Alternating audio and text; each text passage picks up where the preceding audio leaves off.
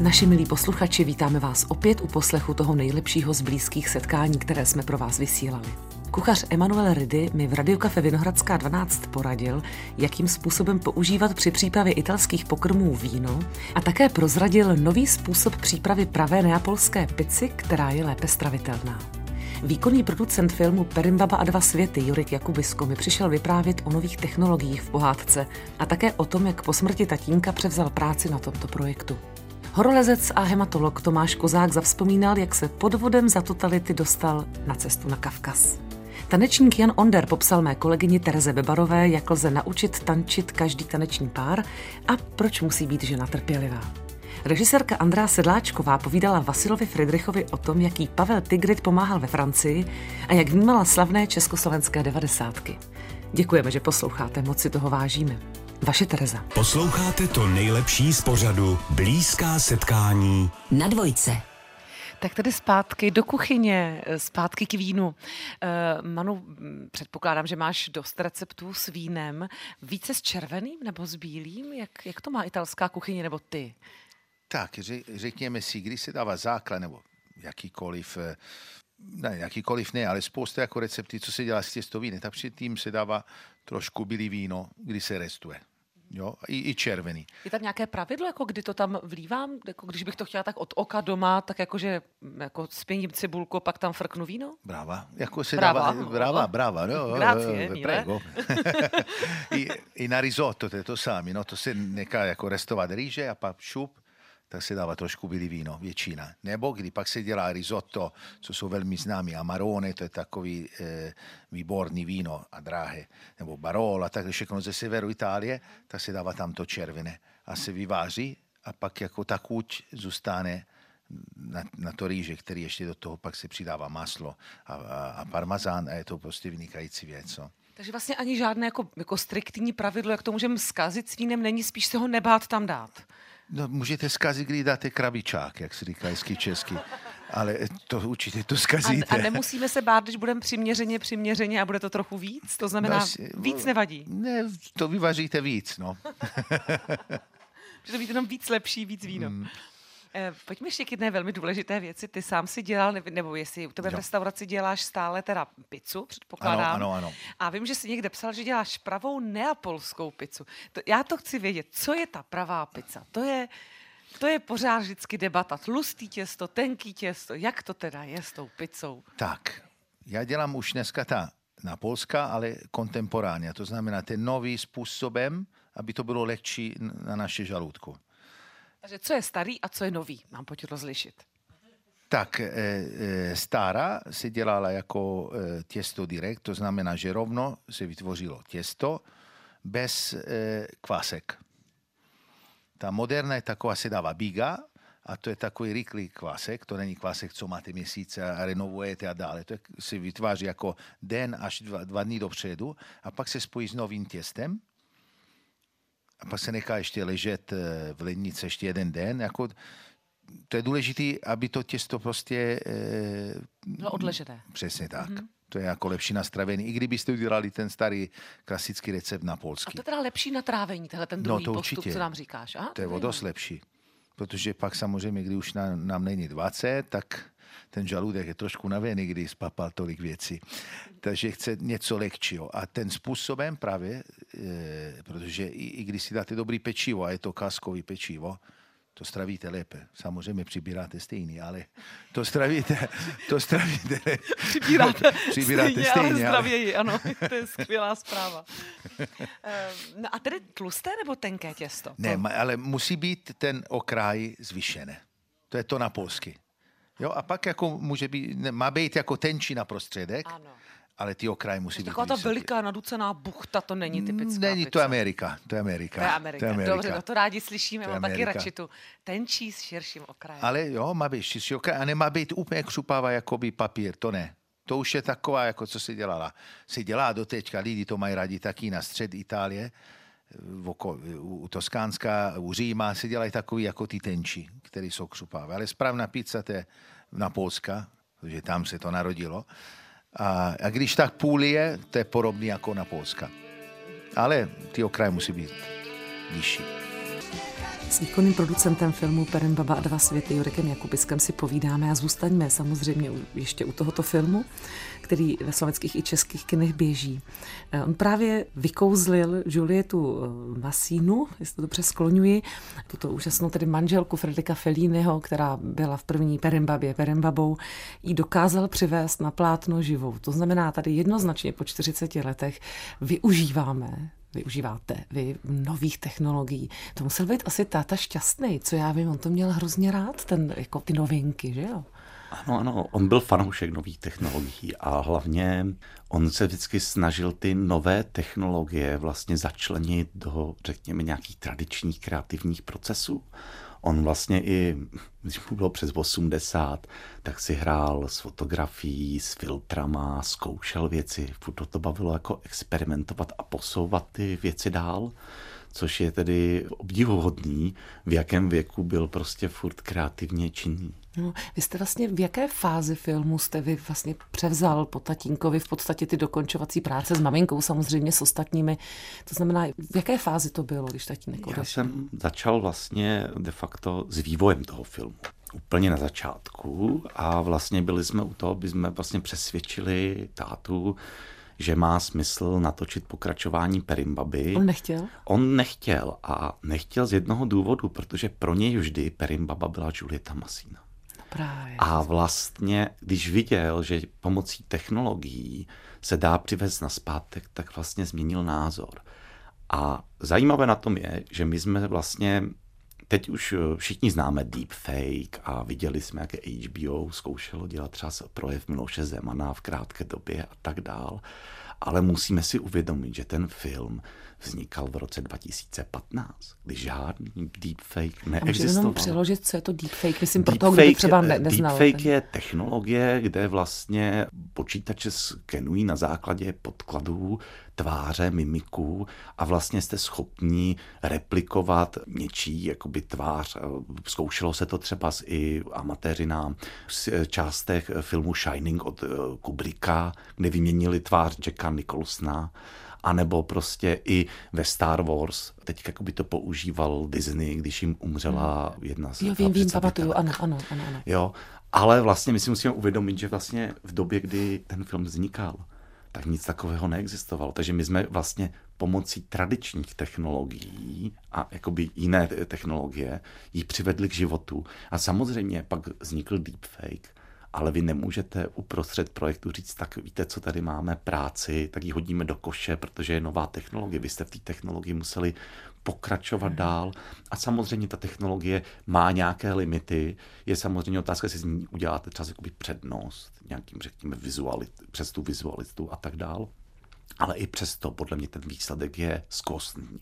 Dále si třeba taky uvědomit, že eh, se vycházelo z původního materiálu z Perimbaby jedničky, který byl točený pro televizi v poměru 4 ku 3, to znamená jako by na čtverec, kdežto vlastně, když jste na velké plátno, tak potřebujete mít širokou úhlý obraz a všechny nové obrazovky mají širokou úhlý obraz, takže vy jste museli dodělávat všechny ty věci, které jsou na těch krajích. A u toho všeho vy jste vlastně byl? U toho to ne, já, u toho, takto, takto. Vy jste byl u toho to, spustit a donutit tátu točit. A to taky, vlastně i vývoj, vlastně grantová činnost, vlastně ano. jakoby vykopnutí toho projektu. No a pak v tom závěru... A potom, teď... tak eh, samozřejmě pak přišlo natáčení, hmm. táta vlastně jako natáčeli eh, s mámou v Tatrách a tak dál, já jsem si řešil svůj život a Samozřejmě v té postprodukci, protože trvala dlouho, byla posunutá i kvůli covidu, který vlastně zkomplikoval některé dokončovací práce, protože blbě se dělají eh, v postprodukci triky, když eh, máte studio na Slovensku a jste v Praze a musíte to řešit přes Skype. Takže byla tam jako spousta věcí, které komplikovaly tu výrobu ale nakonec jsme to dotáhli do zdárného konce a ano, v postprodukci potom jsem se vlastně do toho vložil, abych pomohl ten projekt dotáhnout do zdár, na, vlastně na velké plátno. To nejlepší z pořadu Blízká setkání na dvojce. Na té naší cestě po horách zatím s panem profesorem eh, Tomášem Kozákem, hematologem, Eh, mně to ještě nedá, pane profesora, abych ještě se nevrátila do těch začátků eh, k jedné vaší pro mě, pro mě přitažlivé historce, protože se ještě jednalo o totalitu. Eh, o, to už potom byla cesta na Kavkaz, to znamená, už nejsme v divoké šárce, už teda jste lezl výš a dál.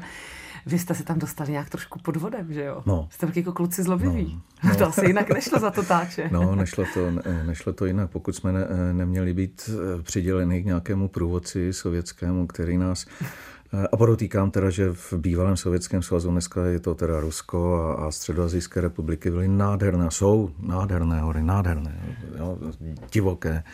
No tak eh, abychom se tam dostali a neměli eh, někde za sebou a před sebou nějakého sovětského průvodce, který by nás pořád hlídal a ukazoval nám ty správné sochy eh, Leninovi a tak, eh, tak jsme se tam museli dostat eh, jinak. No. Tak jsme si vymysleli, dneska si třeba lidé myslí, že do, v rámci toho východního bloku se cestovalo volně, ale necestovalo, speciálně ne do toho bývalého sovětského svazu, takže eh, my jsme tam, nebo obecně se tam mohlo cestovat jenom na takzvané pozvání a my jsme si ho vyrobili. Na, no, tak my jsme uměli Padělali, trošku rusku. Jo, asi to je to správné slovo. Promiňte, tak to vypadá. My jsme ho padělali a, a já, já tuhle tu historii nebo tenhle ten příběh, mini příběh mám hrozně rád, eh, protože jsem, jsme se při něm eh, úplnou, ale úplnou naprostou náhodou seznámili s úžasným člověkem, doktorem Antonínem Sumem, který já jsem to měl za úkol totiž eh, vymyslet, napsat a udělat to, to pozvání, to falešné pozvání teda, tak jsem ho teda vyrobil. A protože jsem uměl nějak nejlíp rusky. No. Mě ruština docela bavila, já jsem to, to, takže to. A, eh, no, ale samozřejmě jsem ho neudělal tak úplně nedokonale, jako kdyby to psali tedy sovětští soudruzi. A vtip byl v tom, že, že když se to nechalo soudně přeložit pro naše úřady, tak ono to získalo takovou krásnou barevnou složku s obrovskou pečetí, takže to vypadalo jak prezidentský diplom. No. A to pro ty sovětské celníky bylo něco úplně tak, že si málem u toho klikali, když to nakonec viděli, ale ten překlad, já jsem musel zajistit ten překlad, no, a, a ten nám udělal po takových peripetích, no peripetích, já jsem si vzal telefonní seznam a tam jsem našel překladatele a jeden z nich tam měl deset jazyků, ruština, řečtina, latina, angličtina, jsem si říkal, to je můj člověk tak jsem se za ním vydal, protože mě nezvedal telefon na Karlínské náměstí 10, do dneška si to pamatuju. No a ten člověk se víceméně jako zaradoval, takový starší pán to byl v teplákové soupravě, zaradoval se a, a říkal mi, no vy, vy chcete jako no, jak se to řekne slušně, ano. slovensky třeba prekabátit, jo, je ano, takový, jo? Ano. tady v rozhlase, abych, možná. obelstít, obelstít, Ale no. všichni chápeme, jaké slovo jste chtěl české říct, ano. A já jsem tak trošku přisvědčil, no, on, on udělal krásný překlad, dal to do té složky a tak a a my jsme úspěšně prostě takhle cestovali a, a za pár let, někdy v roce 91 v, tele, v jednom nebo 90 televizním pořadu, tam ten redaktor říkal, no a teď vám tady před, představím zácného člověka, bývalého tajemníka pana ministra Jana Masaryka a posledního předsedu československého junáka, pana doktora Antonína Suma. To byl ten můj člověk, to byl ten můj člověk, takže... Ten vám pomáhal dostat se ten vlastně nám, tajně no, na a pozor, pozor, a pozor, ale on strávil deset let v Jáchymově, víte? No, on byl, myslím, odsouzený v procesu s Nadou Horakovou. no, no. Te- Teď úplně přesně nevím, jestli to byl ten samý, anebo ty, ty paralelní procesy, jak probíhaly ano, anebo, ano, no, to myslím v těch procesech v 50. No, no, letech. no, tak, přesně, tak, tak. takže ten si protrpěl svoje.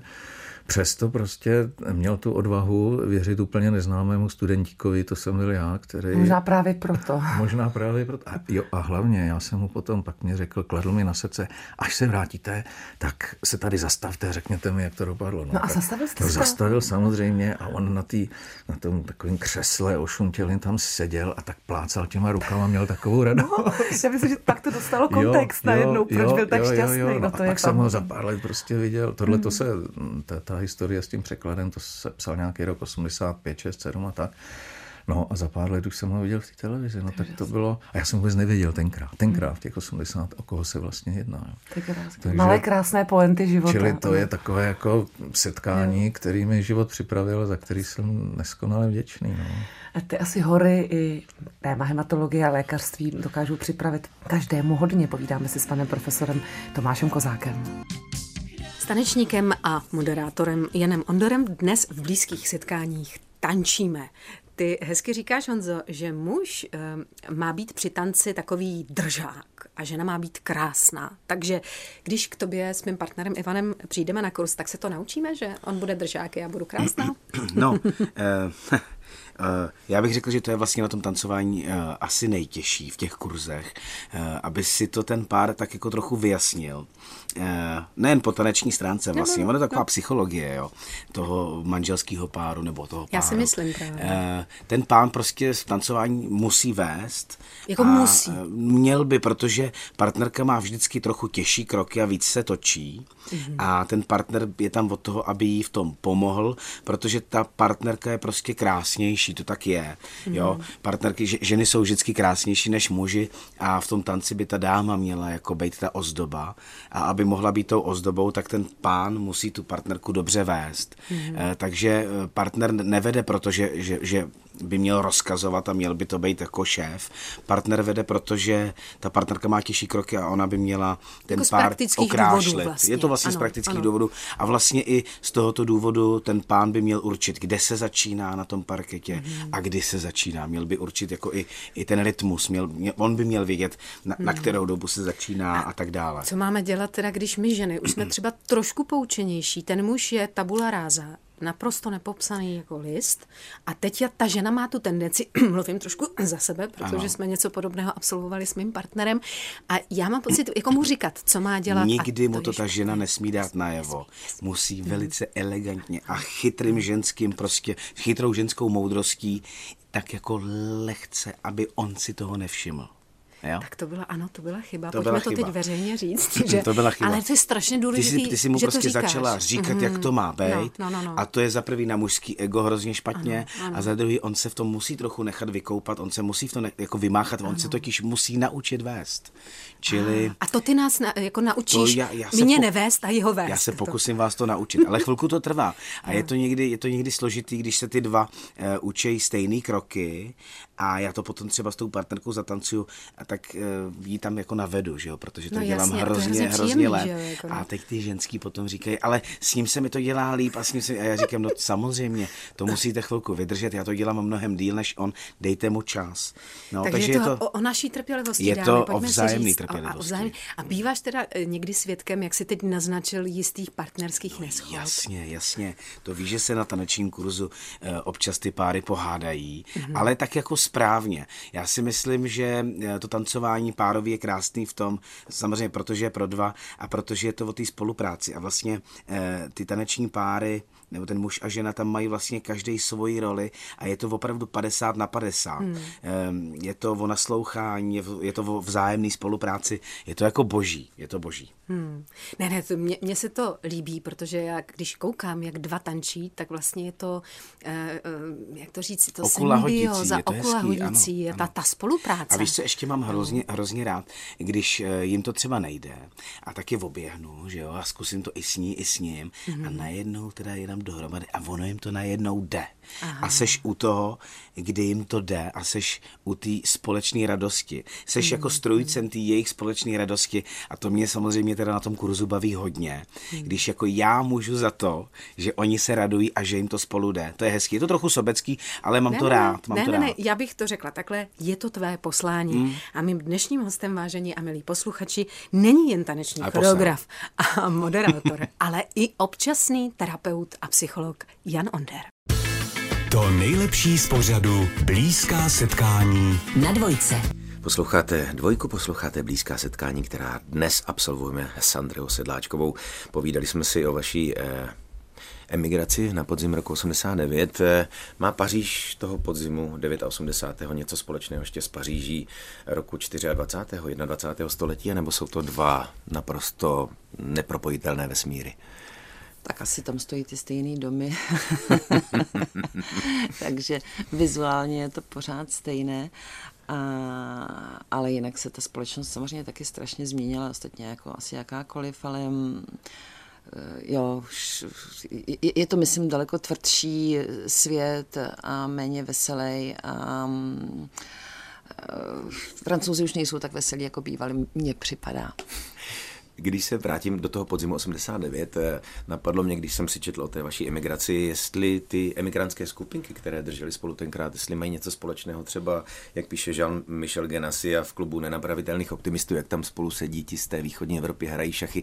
Zažila jste taky něco podobného, byť teda velmi krátce ty dva měsíce, že? Ano, samozřejmě, já jsem, eh, tak já to nebyly jenom dva měsíce, já jsem potom v Paříži zůstala, ale já jsem právě Eh, se dostala do té, do té české emigrace a ta knížka je právě o tom, jak jsem v podstatě čtyři měsíce jenom pařila s Čechama a snažila se teda získat papíry, abych se stala eh, politickým, eh, abych získala politický azyl, ale tehdy tam ta generace vlastně těch, kteří přišli v roce 68 a byli mladí, bylo jim taky kolem 20, tak tě, těm tehdy bylo 45 a 40, takže byli vlastně jako uprostřed těch nejvyšších jakoby svých sil. A byli to všichni strašně zajímaví lidi, protože do Paříže v podstatě vždycky emigrovali umělci. A bylo to úžasné setkání. Já jsem měla taky to štěstí, že jsem mohla potom jako během revoluce pomáhat ve svědectví Pavlu Tigridovi, tam jsem vystřihovala články, jo, nebyla to žádná moc velká pomoc, ale Pavel Tigrid pomáhal mě, protože já jsem se tehdy rozhodla, že budu pracovat pro svobodnou Evropu jako eh, pro rádio, že bych mohla psát a e, posílat jim články, takže se mi dávala Pavlovi Tigridovi, to byl vlastně po Ivanovi Vyskočovi takový druhý můj velký guru, bych řekla. A on mi je redigoval a říkal vlastně, jak se to má, jak se to má dělat a, a, a spojil mě s, s lidmi ze Svobodné Evropy, který skutečně těch pár článků ode mě koupili, takže jsem byla docela pišná na to. S lehkou ironií osudu jste dostala ten politický azyl právě 17. listopadu. Ehm, vy jste sama několikrát mluvila o tom a i v té knize to je, že vám bohužel protékala historie mezi prsty a vy jste byla někde jinde, než byste si bývala byla přála. Ehm, za jak dlouho se s tím člověk smíří, že zkrátka to bylo takhle a za jak dlouho docení, že vlastně bylo dobře to, že jste byla na jiném místě a že jste mohla začínat odinut? Na začátku jsem to teda opravdu žila se, se strašlivým smutkem, že jsem jako nemohla se spolu vytvářet eh, na, na těch dějiných událostech a že jsem zažila to, co mi připadalo jako asi to nejkrásnější, co jsem mohla zažít, jsem si tehdy myslela. Já jsem se na Vánoce 89 vrátila do Prahy, samozřejmě mi řekli profesoři na FAMu, ať se vrátím, že stejně na ten podzim 89 se vůbec neučilo, takže jsem o nic nepřišla, že mi dají zápočty jako všem, a, a, ale já jsem se právě rozhodla, že teda už jako to musím změnit za něco jiného, že se musím pokusit v tý, se naučit aspoň francouzsky, protože za ty čtyři měsíce jsem se nenaučila skoro nic a že se pokusím se dostat na vysokou školu tam a že teda když se nedostanu, tak se vrátím jako teda do té Prahy, ale naštěstí jsem se dostala. Ty léta na té filmové škole, která byla strašně těžká, nebyly žád, jako žádným způsobem moc veselá. A vždycky jsem sem přijela, vždycky jsem slyšela, jaký jsou devadesátky fantastický a i doteďka, že jo, vlastně jako ten pojem devadesátky, že, že to byly ty nejkrásnější leta v Československu, no tak to jsem já nezažila. Ale pak, když jsem dodělala tu školu, tak jsem, jako já jsem věděla, že to je správně, nebo jsem si to myslela a jo, teď už mi to tak samozřejmě nepřipadá, že jsem, jako, že teď jsem ráda, že jsem se tak rozhodla, jsem ráda, že jsem žila ten život, jaký jsem žila. No. A mývala jste občas chuť se jen jako racek proletět nad Slaví? jako, to, jako to říkala to a jen. e, tak já jsem sem přeci jenom jako jezdila jednou za šest měsíců a, a udržovala jsem jako ten život s mýma kamarádama a psali jsme si hodně, tehdy se psali dopisy, že jo. A Eh, když, jsem jako, když by bylo nejhůř, tak, tak by jsem mohla přiletět jako ten Racek s tím letadlem, dosednout na, na, na rozinské letiště a pak se jít projít, ale jako po Praze se mi vždycky stejskalo a stýská a já bych bez Prahy asi nemohla žít a jsem šťastná, že vlastně ta revoluce proběhla a že jsem neskončila jako ty, emigrant, prostě, který se sem mohl případně vrátit po deseti letech. Já myslím, že jsem si to vůbec neuvědomovala, jako jaká by to, jaká by to byla trýzeně.